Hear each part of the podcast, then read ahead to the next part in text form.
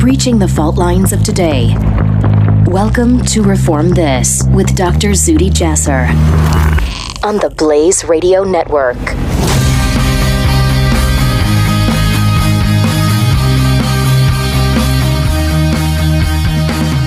This is Dr. Zuhdi Jasser. Welcome back to another episode this week of Reform This on the Blaze.com podcast network. Find us at blaze.com, theblaze.com backslash podcast. Find me on SoundCloud. Share this with your friends. Thank you for coming back. If you're looking for that voice of reason, American patriot, a Muslim who believes radical Islam is a Muslim problem that needs a Muslim solution, you have come to the right place. If you're looking for rationality, no identity politics, no political correctness, but simply honest, frank conversation, you've come to the right place. And this week does not disappoint. Well, hey, if you're looking for me to read to you the Miller, Mueller report, uh, you will be disappointed. Uh, I will not do that. I'll let you make your own conclusions. Not to mention that uh, um, I think there's more important things out there. Uh, it's amazing to me to see the. Um, uh, for whatever you think about the details in there, bottom line is is how often do we see Department of Justice, other arms of our government, when they decide there's no case, file hundreds and hundreds of pages of costly reports, only to then have it read to us on TV because we're too dumb to read it ourselves. And at the end of the day, there's no indictment. Yeah, there are people indicted that lied and other things on the way, but the president had no offenses that were indictable according to Robert Mueller. Anyway, this is not the place where you can go to find that. There are a lot of other talking heads you can listen to. But here, there's a lot of things to talk about. Last week, I promised you we talk about Sudan, Algeria. I've got some more stories to talk to you about Iran, about female genital mutilation. The latest, the feds dumped the case in Detroit. Yes, they did. We've been following that case here. They dumped it. Iran, Iran's hackers have been doxxed. Thank God. I, am not a fan of doxing, but when it's corrupt regimes and their electronic army, that's a good thing. And honor killings. They're back in the news, God forbid. Yes, they're back in the news. But let's talk first about Sudan's upheavals. I talked to you about that last time and ran out of time and could not talk to you about it. But Sudan, while we all sit and uh, wait on uh, pins and needles for reports. Two more governments, two more governments saw their dictators of 20 years leave Algeria and Sudan. Dictators. Remember, there's that classic picture, the classic picture of the Arab awakening in 2011, where we saw the dictators of Bashar al Assad walking with Omar Bashir in Damascus, Syria. And then the other pictures that included Muammar Gaddafi of Libya, Tunisian President Zine al Abidine Ben Ali. And those five are standing there and now they said, well, there's still Bashar Assad and there's still Omar Bashir. And now Bashir's gone. No longer the president or the dictator, the tyrant of Sudan. What did we miss? Assad is still there, but he had to take almost half of his population with him. 10 million of the 21 million Syrians have been displaced from their homes. 4 million have left the country. 600,000 have left this earth dead chemical weapons being used, ISIS coming out of that, unbelievable upheaval, and a civil war that's now dwindling, but still a country that has lost most of its capacities. Well, Sudan's upheavals, as Nandita Balakrishnan talks about in the Washington Post this week, is sort of a gray zone coup. Well, what did she mean by that? Well, remember, we certainly no, no, human being can but celebrate the end of a tyranny, the end of a tyrant who is taken down. And many of us who've been working this topic who've been working in the area of freedom and democracy. You know, as you know, I chair the American Islamic Forum for Democracy, and that is our goal. Our goal is to bring the ideas of freedom and liberty to the Muslim consciousness. We believe it's the primary antidote to radical Islam, and it's the primary antidote to Arab fascism, Baathism, autocracy across the Middle East, and that it needs to have a third pathway of liberty. And that you cannot reform Islam in the vacuums that are the Arab tyrannies. From Omar Bashir to Bashar Assad to Khomeini in Iran to King Mohammed Salman in Saudi Arabia and on, all these tyrants simply brew, some more than others, cauldrons of radical Islam, Wahhabism. And now we've seen within days two major Arab states in northern Africa have seen their people forcing the hand, as many have said, of their dictators. So now, you would say, well, not much has changed. The military stepped in and you got a coup. This is why the Washington Post talks about gray zone coups. Yes, clearly the military did topple the government, as she says in her piece. Now, the African Union denounced the military takeover, and the military came in after you've had a few months of people in the street, hundreds of thousands protesting, and the dictator actually coming to a fork in the road and deciding, what do I do? Do I go the way of Assad? Do I go the way of Mubarak, who ultimately stepped down, went to trial in a cage as his military stepped in 18 months later after the Muslim Brotherhood won an election?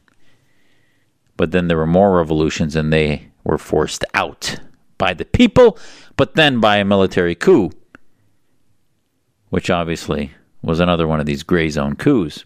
And what do we mean by gray zone coups? Well, it's where the military steps in to negotiate the transition of power. And there have been examples like they cite Mugabe, who ultimately was given residence, was given retirement, and negotiated power release in Zimbabwe, in which you saw that in history that he claimed his 40 or tenure had done. He retired. He had the ability to travel. He had a luxurious residence. But ultimately, he was replaced by the military.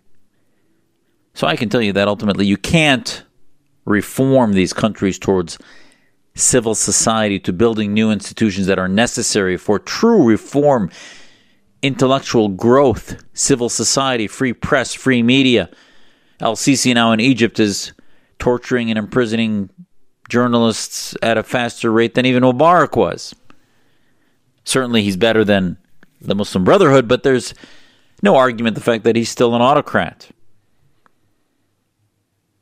in Algeria, Abdelaziz Bouteflika announced that he was stepping down after 20 years in power after the military refused to support his bid for a fifth term.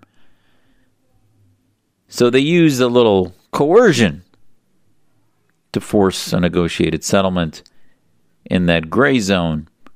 The leader says he stepped down, but he was basically forced out. The people went to the streets. The people feel that they got their voice heard. But the question is you can't build democracy on the ashes of a deep state military control as we see in Egypt. You can't build democracy without civil society institutions. And that's why Tunisia is really still the only country in the Middle East that now is building a democracy out of the ashes of the departure of their king, of their ruler. Why? Because they're building institutions, they're allowing free press, they're defeated the Islamists in a democratic election through a coalition that defeated the Islamists. We did not see that in Egypt. There was no coalition. It was basically the NDP, the National Democratic Party. And then you look on Twitter, you follow many that are cheering what happened in Sudan, and they should be taken together. I don't think that it was a coincidence that these happened at the same time. And as my friend Mr. Widadi on Twitter, an expert on the Middle East who's uh, been tweeting and doing grassroots frontline work on counter dictatorship, pro freedom, and liberty through the Middle East, mentioned in, a, in I think, a very revealing thread on Sudan. He said, These regimes are unsustainable. They have an unsustainable model, and they met their logical end. And it won't be the last end in the Arab world. Almost all of them are unsustainable and ticking time bombs. But the military comes in as the savior because it's actually the source of the problem. By design, it's the only institution left standing.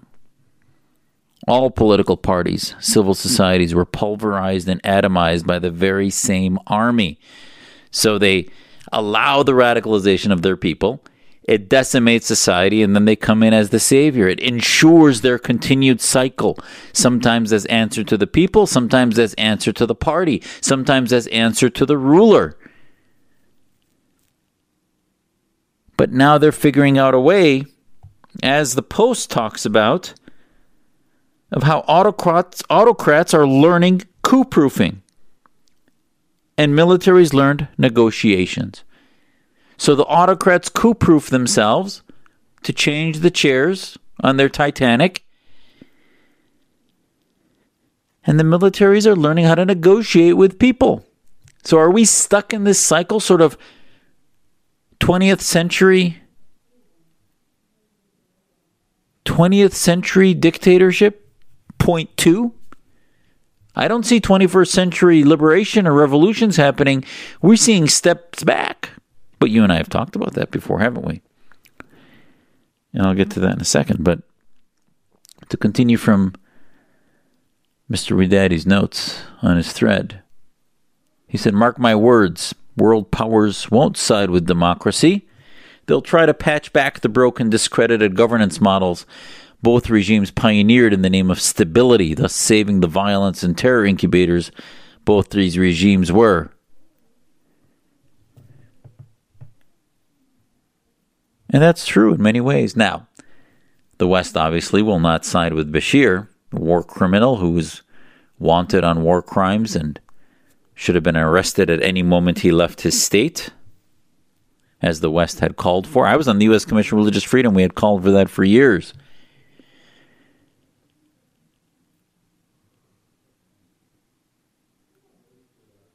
And the deposing of Bashir, believe it or not, you may not be hearing about it now, but it will send shockwaves throughout the Middle East. It will. The stability above all argument is nonsense. It is nonsense because it's not stability. They're cauldrons. I've talked about this in Syria. Find my peace, the cauldron that brewed ISIS. These cauldrons are cycles that will continue to repeat themselves. And we talked about that cycle last week.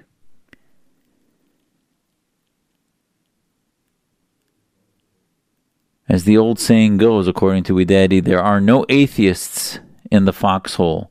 There's no such thing as pro democracy dictators, least of all in the Arab world. For them, what happened in both countries, Algeria and Sudan, has to be fought at any cost to prevent democracy from taking root. And as he says, that picture that showed the dictators across the Middle East Mubarak, Gaddafi, Ben Ali, Bashir they're all gone. That should hang in every room. Yes, there's regimes are worse. And let's end this conversation in that you and I have talked before that if you look at Iran, Iran now is much worse than it was after the Shah. But the what comes next crowd needs to stop. First of all, it's not ours to determine. Self determination is a country's to determine as long as they don't have nuclear weapons And as long as we do everything we can to prevent foreign intervention into their countries, i.e., Russia, Iran, into Syria, i.e., Iran, Saudi Arabia, into Yemen, then let them have their revolutions and side with those who share. We should side, not militarily, but influentially, not sending troops, but siding with those who share our values. ISIS and others grew out of support from Turkey, Qatar, Saudi Arabia. They share the values with the Islamists. Now, you may say we should stay out of it, but if we don't, the militants will be supported. The autocrats of Assad will get support from Iran or Russia. This is the game we're in. Now, we can't we can't pick dictators. This Game of Thrones process in the Middle East has to end.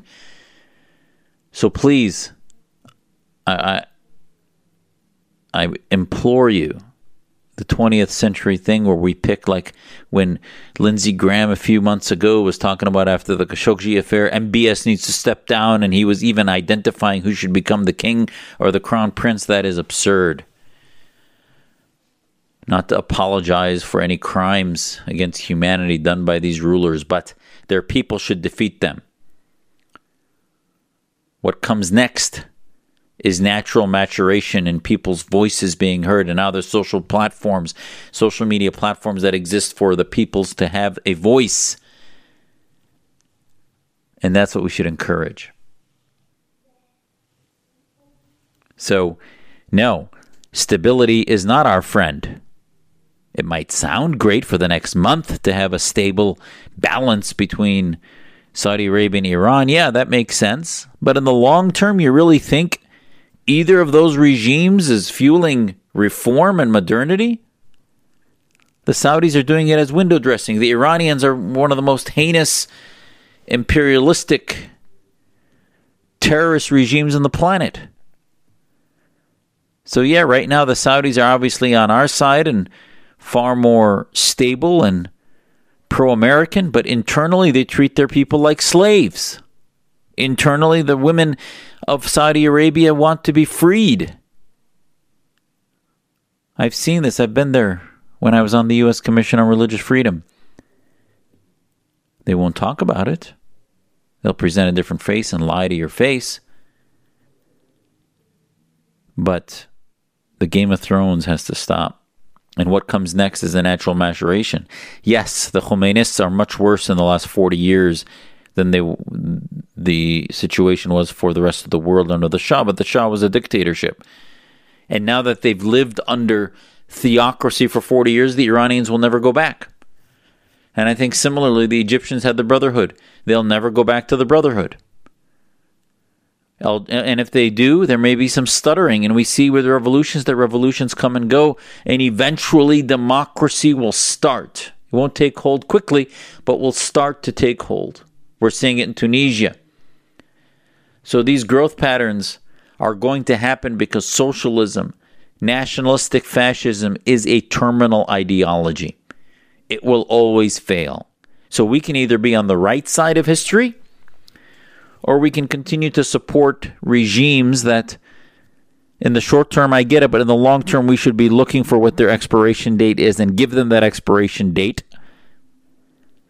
and the expiration process in which they will begin to work with ideologies that support the Universal Declaration of Human Rights. And there are processes to do that internally as they evolve from fascistic, bigoted, extremist states, Wahhabist ideologies, Islamist Qatari ideologies, whatever it might be, as they evolve into normalcy that will involve a voice of the people and that will need a transition. And not ours to decide, but the people's. Now, some of them may evolve into Islamist states that we will then have to fight. Hopefully, not militarily, but ideologically and that will evolve. Yes, the fight that we have now against radical Islamism is a generational one, but if we are going to have a process of defeating them, then that process, I believe, is going to have to begin. In Iran right now, and by the way, let's finish Sudan for a second. The military's taken over. They say it's going to be two years interim. Initially, the person, and the military head that was going to take over, I don't recall his name right now, but bottom line is, is he was also wanted on war crimes in Darfur. And now he has said he will not take over. So whoever's going to run it, it's interim military coup. We'll see how it evolves, but I doubt the military is just going to walk away. The militaries in all of these Middle Eastern governments are corrupt, corrupt, kleptocratic, autocratic, Sharia state type ideologues.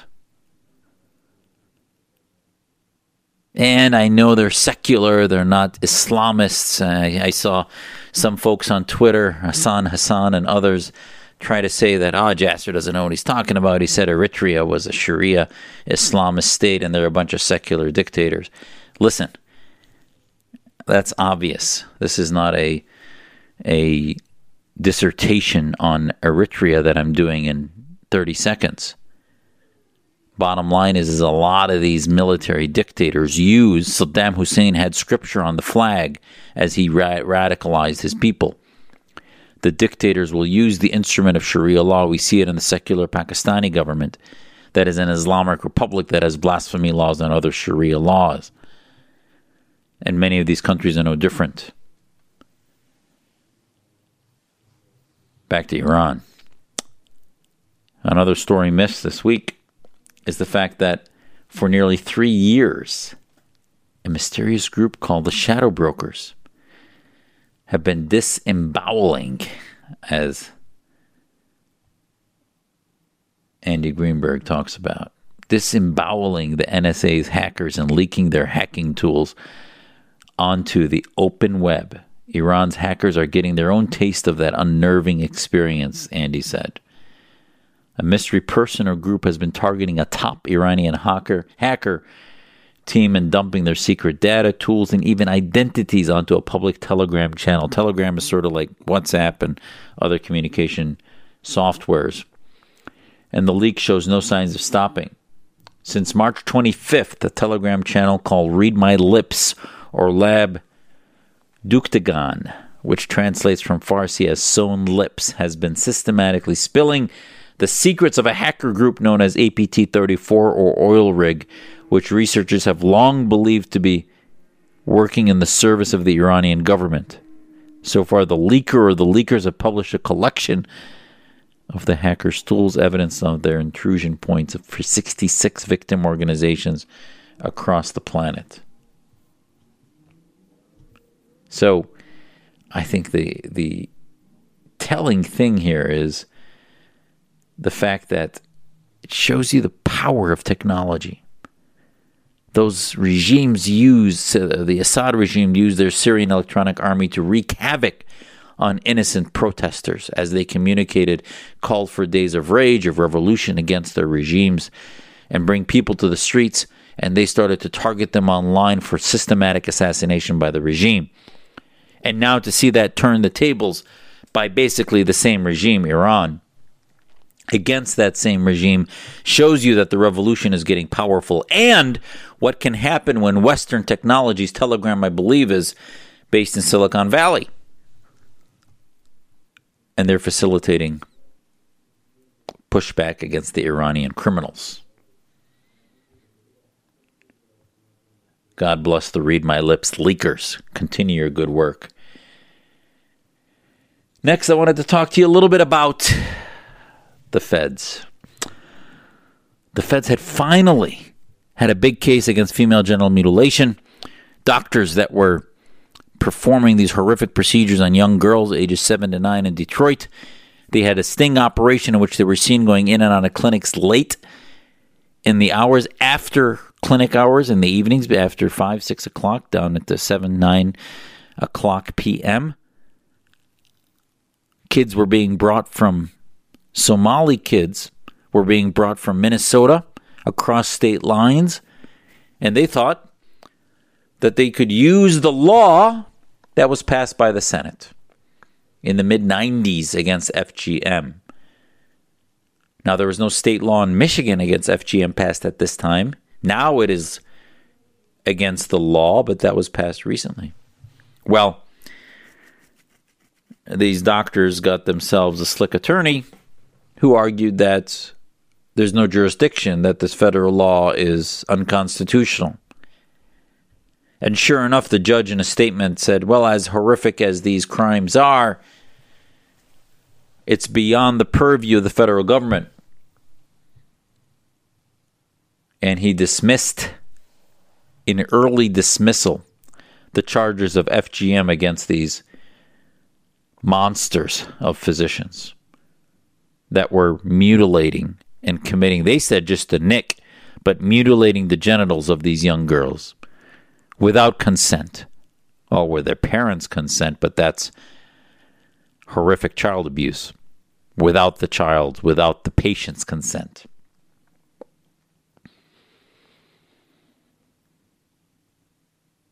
These charges were dropped. And on appeal now, the federal government decided it will not appeal. And they begged the federal government to write new laws, to figure out a way to insulate it from the process that prevents for example the let me clarify for a second. The department of justice had concluded that the doctors Again, even though they committed these acts of heinous crime at this Livonia clinic in 2015, Judge Friedman concluded that the law was unconstitutional and that Congress had no authority to enact a law criminalizing FGM. He said there's nothing commercial or economic about FGM in his 28 page opinion. He said it's not part of a larger market, has no demonstrated effect on interstate commerce, and the Commerce Clause that the government invoked does not permit Congress to regulate a crime of this nature.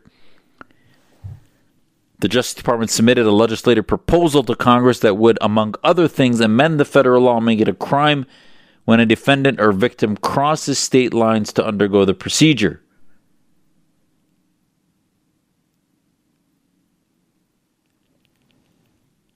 Attention, Congresswoman Ilhan Omar. Your office needs you. Your office is calling you. There's a legislative proposal. Will you sponsor it? What a way for Ilhan Omar to show that she's a moderate anti-Islamist and to sponsor the legislation. No, instead, in Minnesota, actually, she tried to stop it as a state legislature, as a state legislator. She voted against the banning of FGM because she said it targeted some communities, and you can look it up. It's pathetic. She'll give you some religious freedom points and other things, but I think it shows that she's a dyed in the wool Islamist. Now, some will argue that these two doctors will ultimately still be standing trial because of obstruction of justice, lying to federal authorities, and others, but I still don't think that that's going to get their children justice.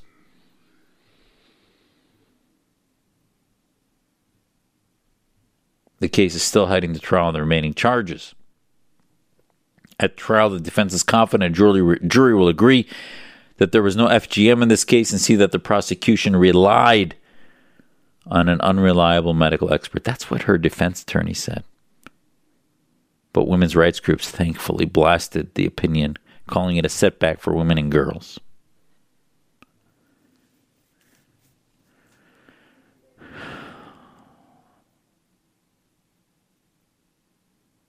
So, there's a lot to learn here, ladies and gentlemen. We'll see what happens. Is there going to be a legislative proposal to correct this?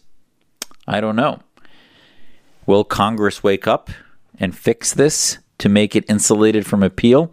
Michigan now made their law against FGM, so 26 states have done so, 24 or so.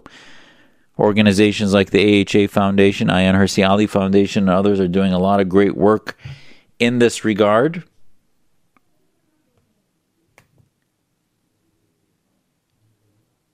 But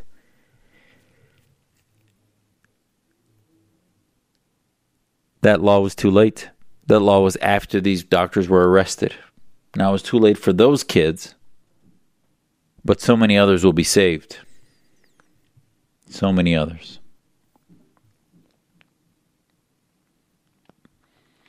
And to that point, honor killings, the story of honor killings just does not go away.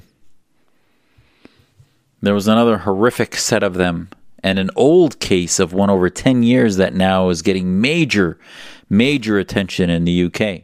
First, let me start here locally in Arizona. A Muslim man in Arizona was arrested on four counts of honor killings of his wife, two daughters, and the man with whom he believed his wife was having an affair. This was just a few days ago. According to Phoenix Police Sergeant Tommy Thompson, Austin Smith, the convert, said that the reason he shot these individuals is because, in God's eyes, it was all right for him to deal with someone in this manner who had been involved in adultery and extramarital affairs. Smith also told police he killed his seven year old daughter because she was weeping for the wicked. That's sick. Outright sick. According to court documents, he said spared his three year old who was found hiding under a bed because she reminded him of himself. As in many cases of honor crimes, and this is from a great story done by Clarion Project. Meira Svirsky wrote it up. She said, according to the doc- court documents, he spared his three year old who was found hiding under the bed because she reminded him of himself. So clearly, antisocial, narcissistic personality disorder. But the bottom line is, is there's no doubt he's still driven by the pathology of the theopolitical militant ideology of radical Islamism, of the belief that Sharia, the Islamic law that protects women, that protects their purity, if it's violated through adultery, through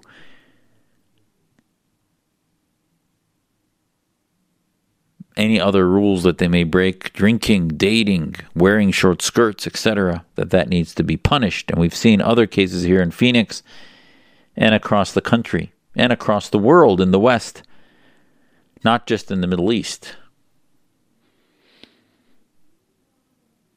His underlying ideology is one of believing it is the man's job maintain the purity of his daughter, of his mother, of his wife, of his sister. And you see laws in the Palestinian areas, in Jordan, in Pakistan, in which if a brother kills his sister, he may get a small punishment for a few months and then released because he was committing he was committing an act of sharia enforcement which is accepted rather than an heinous, inhuman act of barbarism, which it is.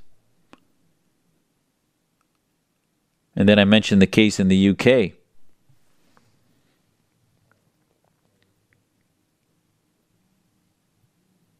In the UK, Shafilea Ham Ahmed, who was 17 when her parents forced her siblings to watch as they stuffed a plastic bag into her mouth and suffocated her death.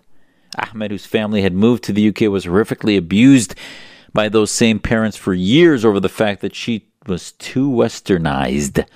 That's the common theme. Thousands of girls are killed by this concept of being too westernized.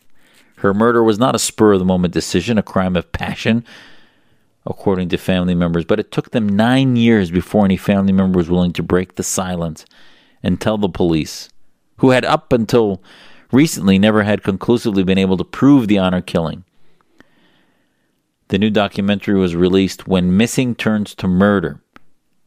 Investigators and friends of the Ahmed family reveal the harrowing extent of Shafilea's abuse and the wall of silence the police were met with from her family and the wider community following her death.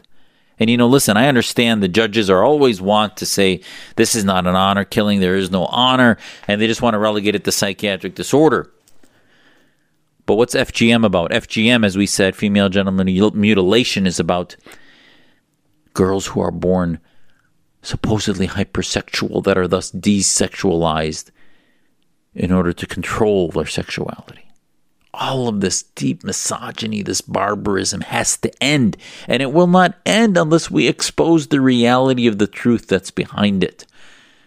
We need to speak to the truth of how girls are treated with subtle honor, subtle, subtle abuse, patronization, and a lack of equality. That's not westernization. That is treating them with universal human rights, ending the misogyny, ending the FGM, ending the honor crimes, calling it out. Judges need to call it out. Uh, prosecutors need to call it out. Some of the most versed people on honor crimes are police doing this work who really recognize the pathologies within the community. So psychiatric illness may feed into giving a psychotic individual the, the green light to move ahead and exaggerate some of the voices, but the voices that he hears are the voices of Salafi jihadi clerics from Saudi Arabia, from Northern Virginia, where you saw an imam explain at the Falls Church Mosque, Dar al Hijra, where we saw audio just six months ago of, a, of an imam saying that the desexualization of women is necessary because they're born hypersexual that female genital circumcision is absolutely necessary according to them. That's heinous. He's saying that in America, and very little work was done to counter that other than by people in our Muslim reform movement. So, this week we saw the Democrats decide, some of them decide to send back, you know, money as Ilhan Omar was being the perennial victim, the Muslim victim, who, if we speak against her, or if President Trump shows the video in which she clearly makes statements that she dishonors 9/11 and and pointing that out then becomes a death warrant against her that it becomes a, a, a license to kill her. That is absurd. Free speech is not incitement. Incitement is when you actually call for the act of violence. But criticizing someone's politics, especially a sitting adult member of Congress, Congress is not a rehabilitation program for ideolog- ideological radicals. No. It is an opportunity for Americans to learn what she stands for. And she does not represent all Muslims. She represents the Islamist strain of Muslims. And now we see Democrats rushing to her defense, but yet they are sending back donations. So that hypocrisy, as she now gained a million dollars to her war chest within a few months of coming to Congress, because she was made into the victim. She has to get security and all this. Are you kidding me? Her organization itself, CAIR, lists on their Islamophobia.org website a hit list of individuals that they say are hateful towards Islam, and that includes me.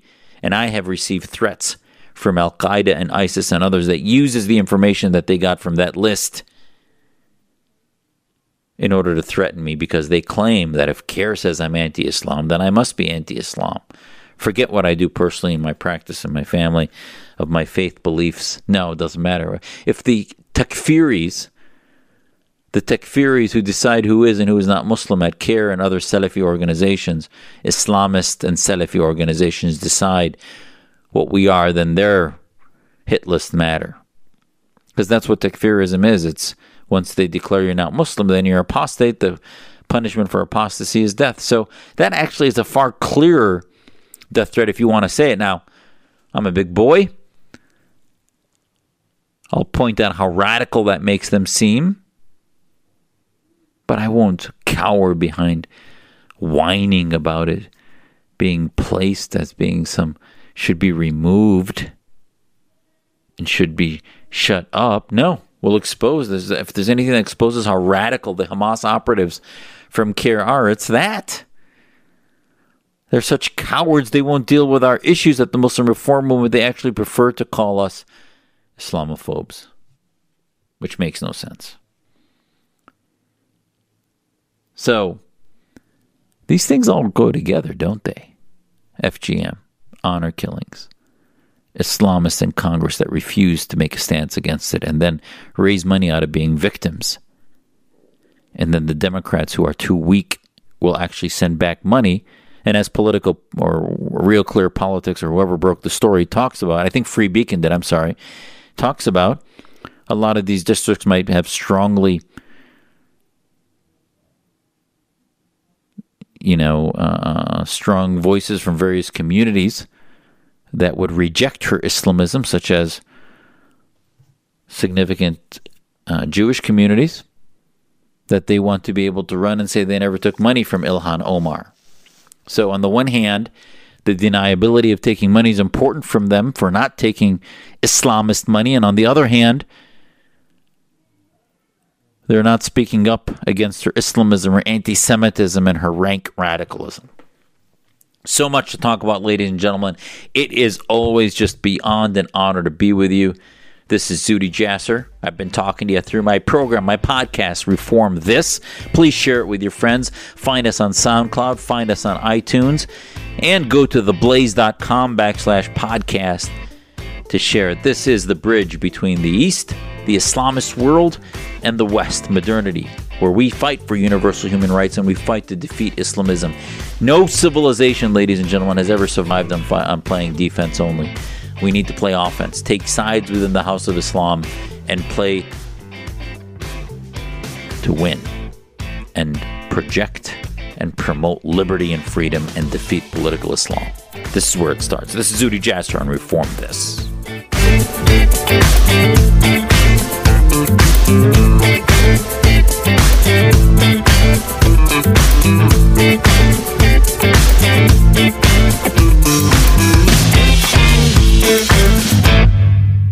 Reform This with Dr. Zuhdi Jasser on the Blaze Radio Network.